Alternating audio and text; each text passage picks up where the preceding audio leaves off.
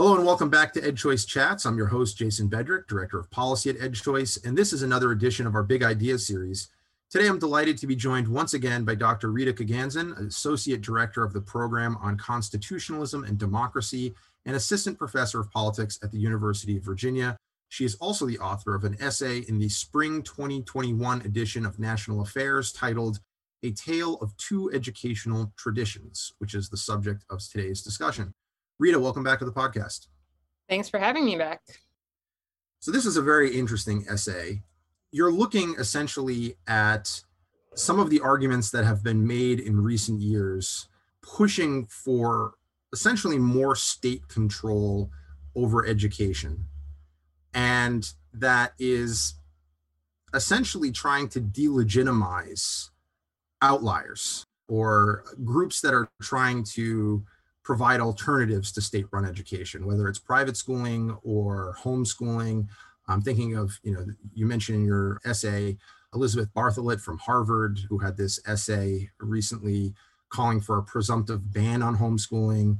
Uh, you mentioned Shawn Peters and James Dwyer. They have a book out, uh, Homeschooling, the History and Philosophy of a Controversial Practice, where they essentially argue that the American tradition from the colonial era is that the state has primacy when it comes to child rearing, not parents. And so let's get into that. Does this idea actually have roots? It sounds, in some sense, I think to a lot of people today, that does not sound very American. On the other hand, you have a lot of people saying, no, no, no, public education is the cornerstone of democracy. This is, you know, the the primary American intellectual tradition when it comes to education. So do they have a leg to stand on here?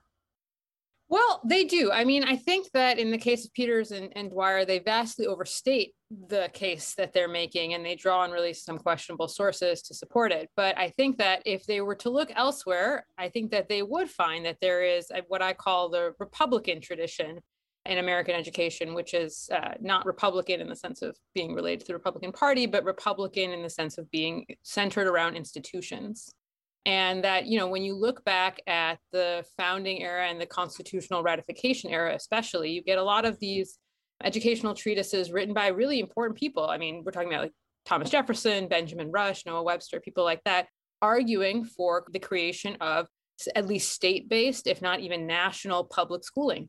And that was a real consensus position at the time in the 1780s and 1790s there were very few people arguing for anything other than state run schooling and state funded schooling.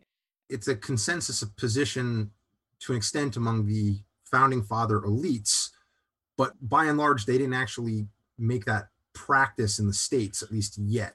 Right. Right. So we didn't have the state capacity to do that in the 18th century, and they weren't arguing to make it compulsory or anything like that. They just thought we need to have a system of public schools available in order to create Republican citizens for this new republic, right? We need to be able to have people develop the kind of camaraderie and social ties that are going to be necessary, especially across the divisions of the time, which were largely sectarian divisions.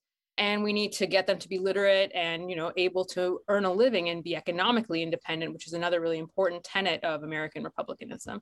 So you, they had to be available. You still hear this argument today, right? That uh, you said it was mostly bridging a sectarian divide at the time, but the idea that when people say that public schools are the cornerstone of democracy, it's usually followed up by a statement like, you know, this is where people of different colors and creeds and backgrounds all come together to learn together and learn how to cooperate together in a pluralistic, diverse society, right? Right. Yeah, I mean, that certainly has antecedents even as far back as the 1780s and 1790s, though at the mm. time it was more like the Baptists and the Unitarians, but, you know, similar and, principles.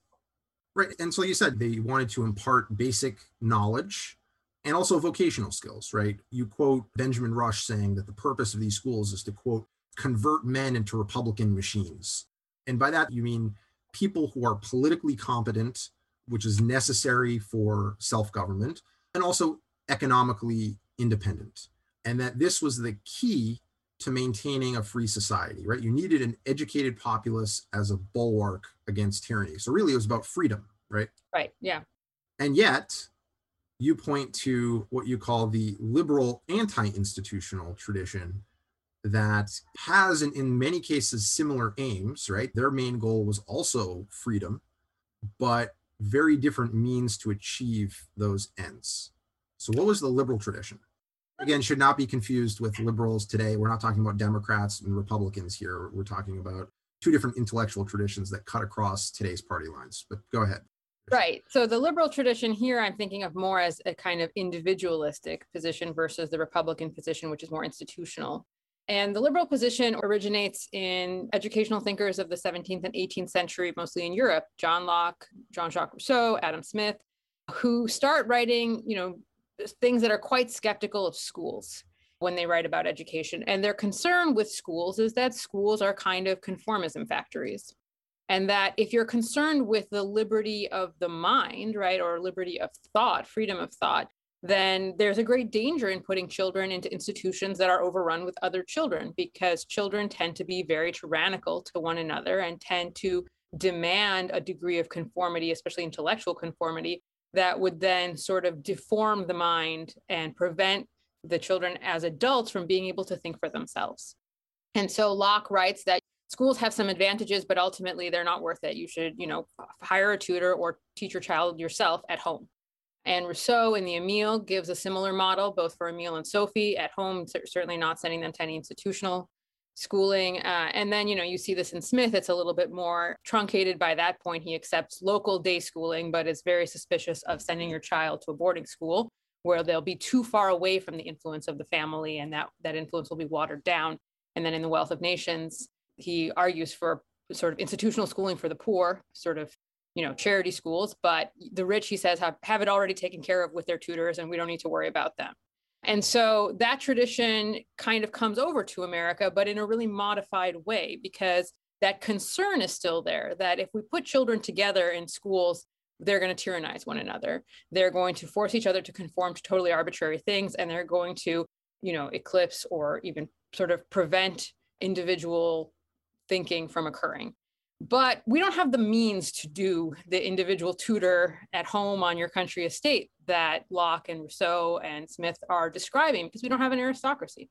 Before we get into the, what we actually yeah. did, I want to dwell for a moment on Smith because you have this great quote from The Wealth of Nations, which really echoes in a lot of the debates over schooling today, where Smith says, Those parts of education it is to be observed, for the teaching of which there are no public institutions, are generally the best taught.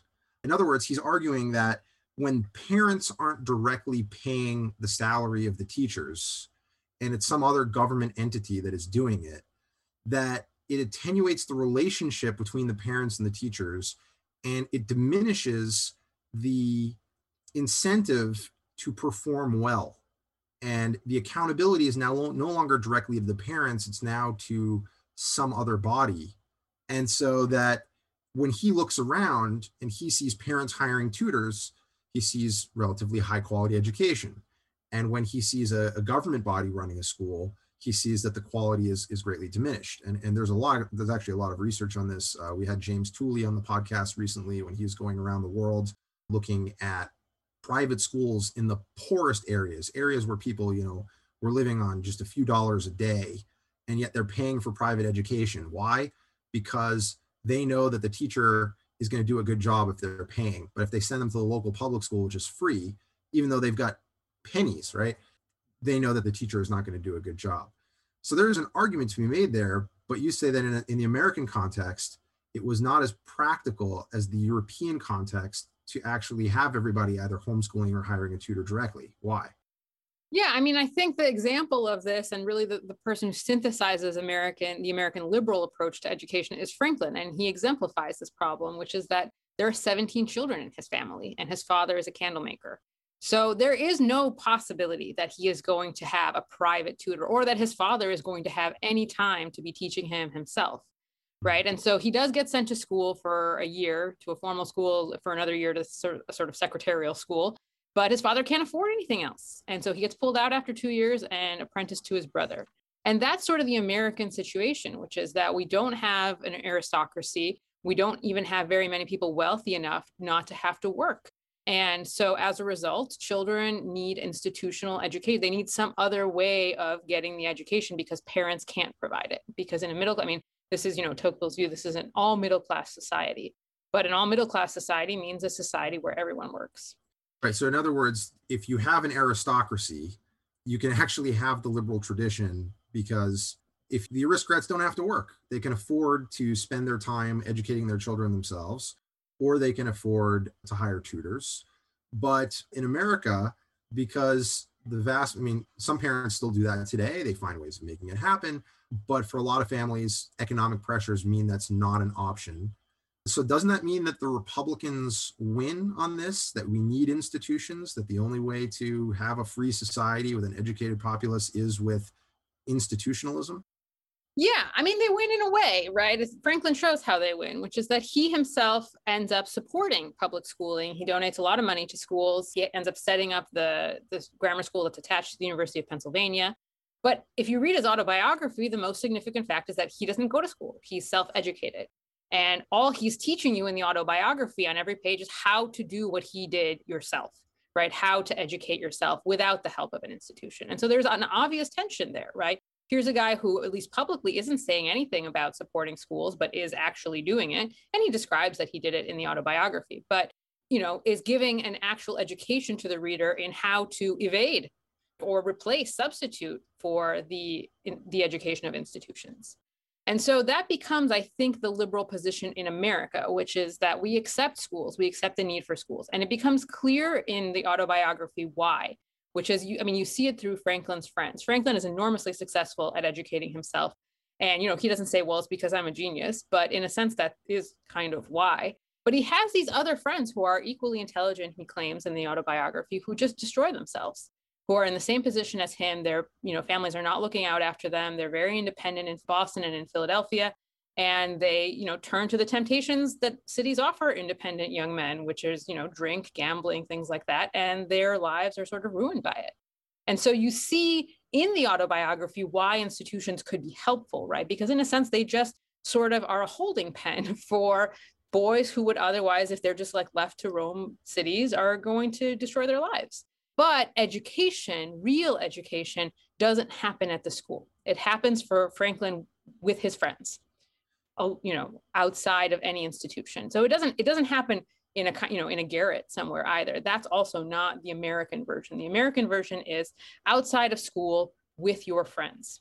And he starts a kind of literary and debating society the junto when he's in philadelphia. And he calls it the greatest school of morals in the province right? So it's not a real school it's a club. And so he sees that as sort of the solution. We want actually to encourage schools because the economic situation of the colonies and then subsequently the New Republic is such that we don't have any other way of educating children reliably. But we are not going to allow schools to be the totality of education in the United States. And we're going to have these kinds of counter pressures against them, right? What we're going to do is culturally glorify self education and time spent with your friends and all the things that take place outside of schooling. So that is what I think becomes the liberal tradition in America. Whereas in Europe, it's really a kind of anti institutional argument. Schools corrupt uh, the intellect. In the United States, that's not an option. Even if schools corrupt the intellect, we need schools. But we can find ways to compensate for that corruption by downplaying the importance of schools in the larger understanding of education. So Franklin's compromise, as you put it, is essentially it's not that the Republicans win or that the liberal position is abandoned. It's that the Republicanism manifests itself in the actual traditional formal schooling. But at the same time, the culture pushes against it, glorifies, you know, you, you cite, you know, the Tom Sawyers, the Huck Finns, the education that takes place outside of the school that's the way that we sort of blend these two traditions into what you think is actually the the, the real American tradition. Right. And I think, I mean, if you look at the 19th century, you sort of fast forward from Franklin and you look at, you know, when the adventures of Tom Sawyer and Huck Finn are being written, it's actually being written during the period of the common school movement. Right. So that's sort of the next step in the Republican tradition. If you think of, well, you know jefferson webster and rush are the beginning and they're just writing these sort of treatises describing what a good school system would look like but it's nowhere near actually being implemented by the mid 19th century it is. Horace mann is really setting up a system of public schools in, in massachusetts and other states are copying this. So this is actually a period of immense growth in especially what we would today call elementary schooling. And the books that are being written for children at that time are all about how, you know, we're, we're cutting school and we're playing out in the woods and everything that we really need to learn about the world, we learn from each other, you know, outside of school. And so you can see even in the 1860s and the 1870s when these books are being written, the kind of divergence between what's happening institutionally and politically with the expansion, the massive expansion of public schooling, and what's happening culturally with you know these children's books you know t- there's also you can think of little women as the version for girls right these children's books that are essentially glorifying the opposite of going to school right that all education really takes place outside of and against school and who's the late 20th century tom sawyer ferris bueller right yeah ferris bueller who's gives you a, a, beautiful picture of what school is like, right? So you go to school because you got to learn to read. And even, you know, Huck Finn thanks the, the school that he goes to. He thanks his teacher for teaching him how to read. And that seems to be about it, right? That's what the school did for him. It taught him how to read. And beyond that, everything significant that you learn about life and the world and other people is learned outside of and really against school. So, you know, you get this picture of Ferris Bueller's cutting school. He's hanging out with his friends and he's having this like amazing adventure while what's taking place in school is Ben Stein, the history teacher, droning about monetary policy during the New Deal. You don't get much into this into the essay, but I think policy wise, it's a little more complicated than even that, right? I mean, so there's there's obviously this centralizing push toward public schooling, right? The common schools and eventually what we call public schools today. But at the same time, you know, you do have this tradition of homeschooling one that always existed, continued through the 19th century, 20th century into today. Although obviously there was, you know, starting I think around the 60s, 70s, you had this like reemergence of homeschooling mm-hmm. as like a movement. And then, you know, just in the last year with COVID, I think we're seeing an emergence again, more people coming into homeschooling that, you know, wouldn't have considered it before. So there's the institution of schooling, but we always have allowed, at least at the margins, for this pluralism in terms of uh, individualism and, and a, a, liberal tradition of homeschooling, right? Yeah, and I mean, you know, you see in Little Women, the one of the sisters is being homeschooled because she's too bashful, as the book explains, to go to school. So, I mean, obviously, it's a long-standing tradition, but it is marginal. And I think that what you see in the late 19th century and the early 20th century is like almost a centripetal force of centralization that mm-hmm. once you get the common schools, then you get the advocacy for compulsory education, right? So common schools are optional. You don't have to send your kids to them until states pass compulsory schooling laws. And then they're required up to a certain age, then the age gets extended upward. And then there is a push in the, you know, in the 19 teens and 20s towards kind of creating a totally centralized, nationalized education system that you cannot opt out of. And there's a very strange coalition that's behind that push. I mean, that's kind of a coalition of progressives and nativists and the KKK, basically, who are involved in trying to, you know, this is a, obviously an anti Catholic initiative, right? So we want to prohibit parochial schooling and push everybody into the public schools. And so if you think of that as like the kind of consummation of the Republican tradition, which is, you know, universal, compulsory, no opting out of the public schools. And that is shut down by Pierce v. Society of Sisters. So it never goes beyond just there's compulsory schooling, but you you can go to other schools. You don't have to go to the public schools. That decision is the one where basically the KKK had persuaded the legislature in Oregon to outlaw private schooling. Mm-hmm. And I think it was a unanimous decision of the US Supreme Court said, no, the child is not the mere creature of the state.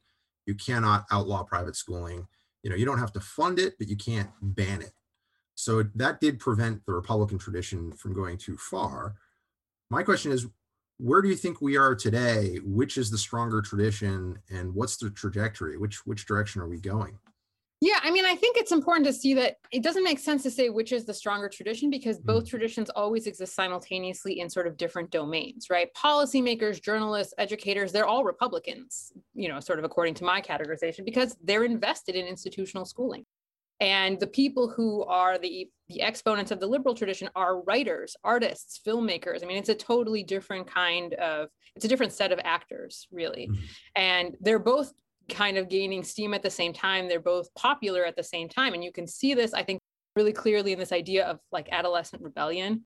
that's sort of the last stage of the liberal tradition is what happens when there is compulsory public schooling for everybody and like then what does tom sawyer mean to anyone anymore it's like a nice you know daydream i wish i could be out in the woods but like ultimately i'm legally bound to be in school and then you get in the early 20th century a kind of social scientific intervention from g stanley hall who just defines adolescence as rebellion against authority and so you end up with a kind of social scientific license to hate school because that's what it means to be, you know, a moody teenager.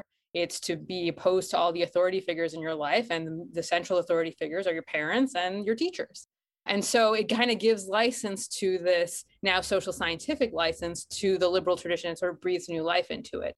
So it doesn't really make sense to say, well, which is stronger because they're both going on at, the same time in sort of different places you know, the Pierce decision was really significant in that it really stopped in its tracks the continued centralization of education in the United States, which was really going quickly at that point, and created a kind of compromise situation for several decades of just, well, we're going to have public schools. You know, the high school movement begins, we're going to set up high schools, but nobody's going to be required to do this. And you can set up really almost any kind of alternative institution right? And send your kids to that. And then homeschooling enters the picture legally in the 1970s becomes a legal option in the sense that the states then pass laws saying it is permissible for you to take your child out of school. And we have all these procedures in place for that and homeschool your child. So i think for a long time there was a kind of compromise. There were a kind of balance where most people most parents in their own minds kind of would believe you know both positions. They would say you know of course the schools are very important my child's school is excellent everybody believes that about their schools right? But at the same time, a little bit of childhood rebellion is also healthy. And I don't really trust, you know, the teachers. There's a kind of you can see this in studies of, of the opinion of teachers in the United States. We have a pretty low opinion of teachers compared to other industrialized countries in terms of like their social status and you know so they're kind of both things going on at the same time you respect the the public school system but you're really suspicious of it and that's how i think most parents have felt for most of the 20th century and right now, I mean, we're in a very strange moment because the schools collapsed for a year. And there were lots of people who really want to have faith in the public schools. And I think that faith was actually building in the few years leading up to this. I mean, you had the teacher strikes in, the, in 2018 and 2019, you know, a lot of public support for the teachers. And there's a sense that, you know, the private schools increase inequality, exacerbate, you know, racial inequality. And so maybe we should be more suspicious of private schools and the public school is this great melting pot where everybody is equalized. And then it turns out that the public schools really couldn't maneuver around the, the pandemic. And it was private schools that reopened in the fall. And you know, a lot of people turned to homeschooling because they were very dissatisfied with this kind of virtual schooling option that you know was very done in a very ad hoc way by many districts. And now we're in a very strange situation where I think, you know, the on the one hand, the, it's it's almost a partisan di- divide. The Democrats have a lot of faith in the schools and the public schools, especially, and Republicans are very suspicious and looking for alternatives. Um, and some of that has to do, obviously, with changes in the curriculum and the creation of, a, of you know equity-based curricula and and things like that, and also just the response of the schools to the pandemic. And it's unusual, I think, for this issue to be so divided uh, along partisan lines, because if you look historically, you know, love of institutions and suspicion of institutions kind of go together across partisan lines. That leads me to a question since you're raising the idea of um, private education. Where do private schools fit in in this model? Because they're they don't neatly fit in with the Republican tradition in that they're not run by the state or financed directly by the state. You know, they are not uniform in any sense the imagination. But on the other hand, they are institutions. Right. They're not exactly in the liberal tradition either. These are institutions. Maybe uh, you know are private schools in some sense a compromise between these two traditions as well. Yeah, I mean, I think that if you thought about it just at the sort of highest philosophical level, no. And you know, private schools are institutions. They suffer from all the same problems that Locke was concerned with. I mean, he was only thinking of private schools in his own day, right, as mm-hmm. creating this kind of intellectual conformity. But in the American case, it's decentralization that becomes really the i mean it's is one of the kinds of liberal institutionalisms right one of these sorts of compromises between the lockean idea of liberalism or at least when, with respect to education and the Republican tradition, which is centralizing, uniformizing, and therefore really invested in public education. And so, in the case of the United States, I think initially private schools were not thought of as especially different from public schools. But as the public school system becomes more sort of powerful, more predominant, then private schools are a form of the decentralization. But even the governance of public schools in the United States is very bizarre because it's so decentralized. And I think that is also one of the vestiges of the liberal tradition that even to the degree that we want to have public schools, which we do, we don't want them to be centrally controlled. And we have resisted central control much more than every, you know, other industrialized country in the world, basically. And it has it's very inefficient. We'd be way better off from the perspective of efficiency if we just had nationalized education, but we'd be much less liberal you know from the perspective of the liberal tradition. So i think there are elements of our institutional framework that themselves are liberal that are parts of this compromise between our fear of intellectual conformity and our need for institutions. I think that's something that often uh, americans don't appreciate is how unique our system is uh, in multiple different directions. But uh, there, there was like a i forget his name but i think there was a french education minister who had bragged that you know at any time of the day he knows exactly what every single child in the country is learning you know and we have never gone in that direction. On the other hand a lot of countries in the industrialized world have a lot more school choice than the united states in terms of money following the child even into religious schools. That right. was the compromise in a whole bunch of different countries and it wasn't really so much the compromise here so mm-hmm. we have, in some sense, less choice than a lot of these other countries, but also more decentralization than a lot of these other countries as well. Yeah. I mean, we have more control, I guess would be the way to put it, right? We have less choice in the sense that the government won't pay for our parochial schooling as it does in, mm. in Britain, for example. But if you're paying for the parochial schooling, you control the parochial school that you're paying for in a much to a much greater degree than any, you know, any Britain does in, in England. So, as policymakers are weighing these options that are ahead of them, trying to figure out how to redesign the education system in the post COVID world or get us back to the system that we had before COVID, what can they learn from Franklin's compromise and these two traditions? Yeah, I mean, I think the main policy lesson from the liberal tradition is the sort of defense of decentralization and the the cultivation of children's lives outside of school right? Or at least the creation of space for that. Because you know that too has been sort of threatened in the last several decades because of various factors you know fears about safety you know the lack of time that people have you know their parents work schedules and things like that have made it more difficult for children to have kind of robust social lives outside of school that are just uncontrolled by adults or unstructured by adults and that's a hard policy issue to deal with because it involves a lot of intervention in, in private life. But decentralization is a lot easier to deal with, which is that you just don't push for more centralization. And pluralism of the sort of educational landscape. So not just decentralization of the public schools, but the you know sort of allowance of all kinds of educational alternatives to appear on the education landscape you know obviously the protection of homeschooling but also just the encouragement of parents to you know do things with you know educate their children in you know new or experimental ways. And i think we actually are going to see a lot of that. I mean the, the law already permits it. And you, you know united states education law is among the most liberal in the world when it comes to deciding how you want to educate your children. I mean there is a problem of being able to pay for certain kinds of decisions but um, in terms of what you're permitted to do you're permitted to do a great deal. And i think that we're going to see you know in the coming years these conflicts over curriculum and the politics of curricula are going to create new coalitions among parents that are going to you know result i think in the founding of new institutions that are going to be sort of outside of what we have today. And all of that should be encouraged i think you know the liberal tradition should remind us that one of the goals of education is to to try to create space that allows individual intellectual liberty right? That it's not just about teaching whatever set of standards or you know curricular standards are are imposed on us that it's also about at least the goal of education beyond schooling is also about giving kids space to develop their own intellect and that that can't really be done by institutions necessarily. So part of it is a kind of humility about what institutions are capable of. Our guest today has been Dr. Rita Koganzon, Associate Director of the Program on Constitutionalism and Democracy and Assistant Professor of Politics at the University of Virginia. Uh, the title of her essay in National Affairs was A Tale of Two Educational Traditions. Rita, thanks again for joining us. Thank you. This has been another edition of EdChoice Chats. If you have any ideas for authors you'd like us to interview for the Big Ideas series, please send them to media at edchoice.org and be sure to subscribe to our podcast.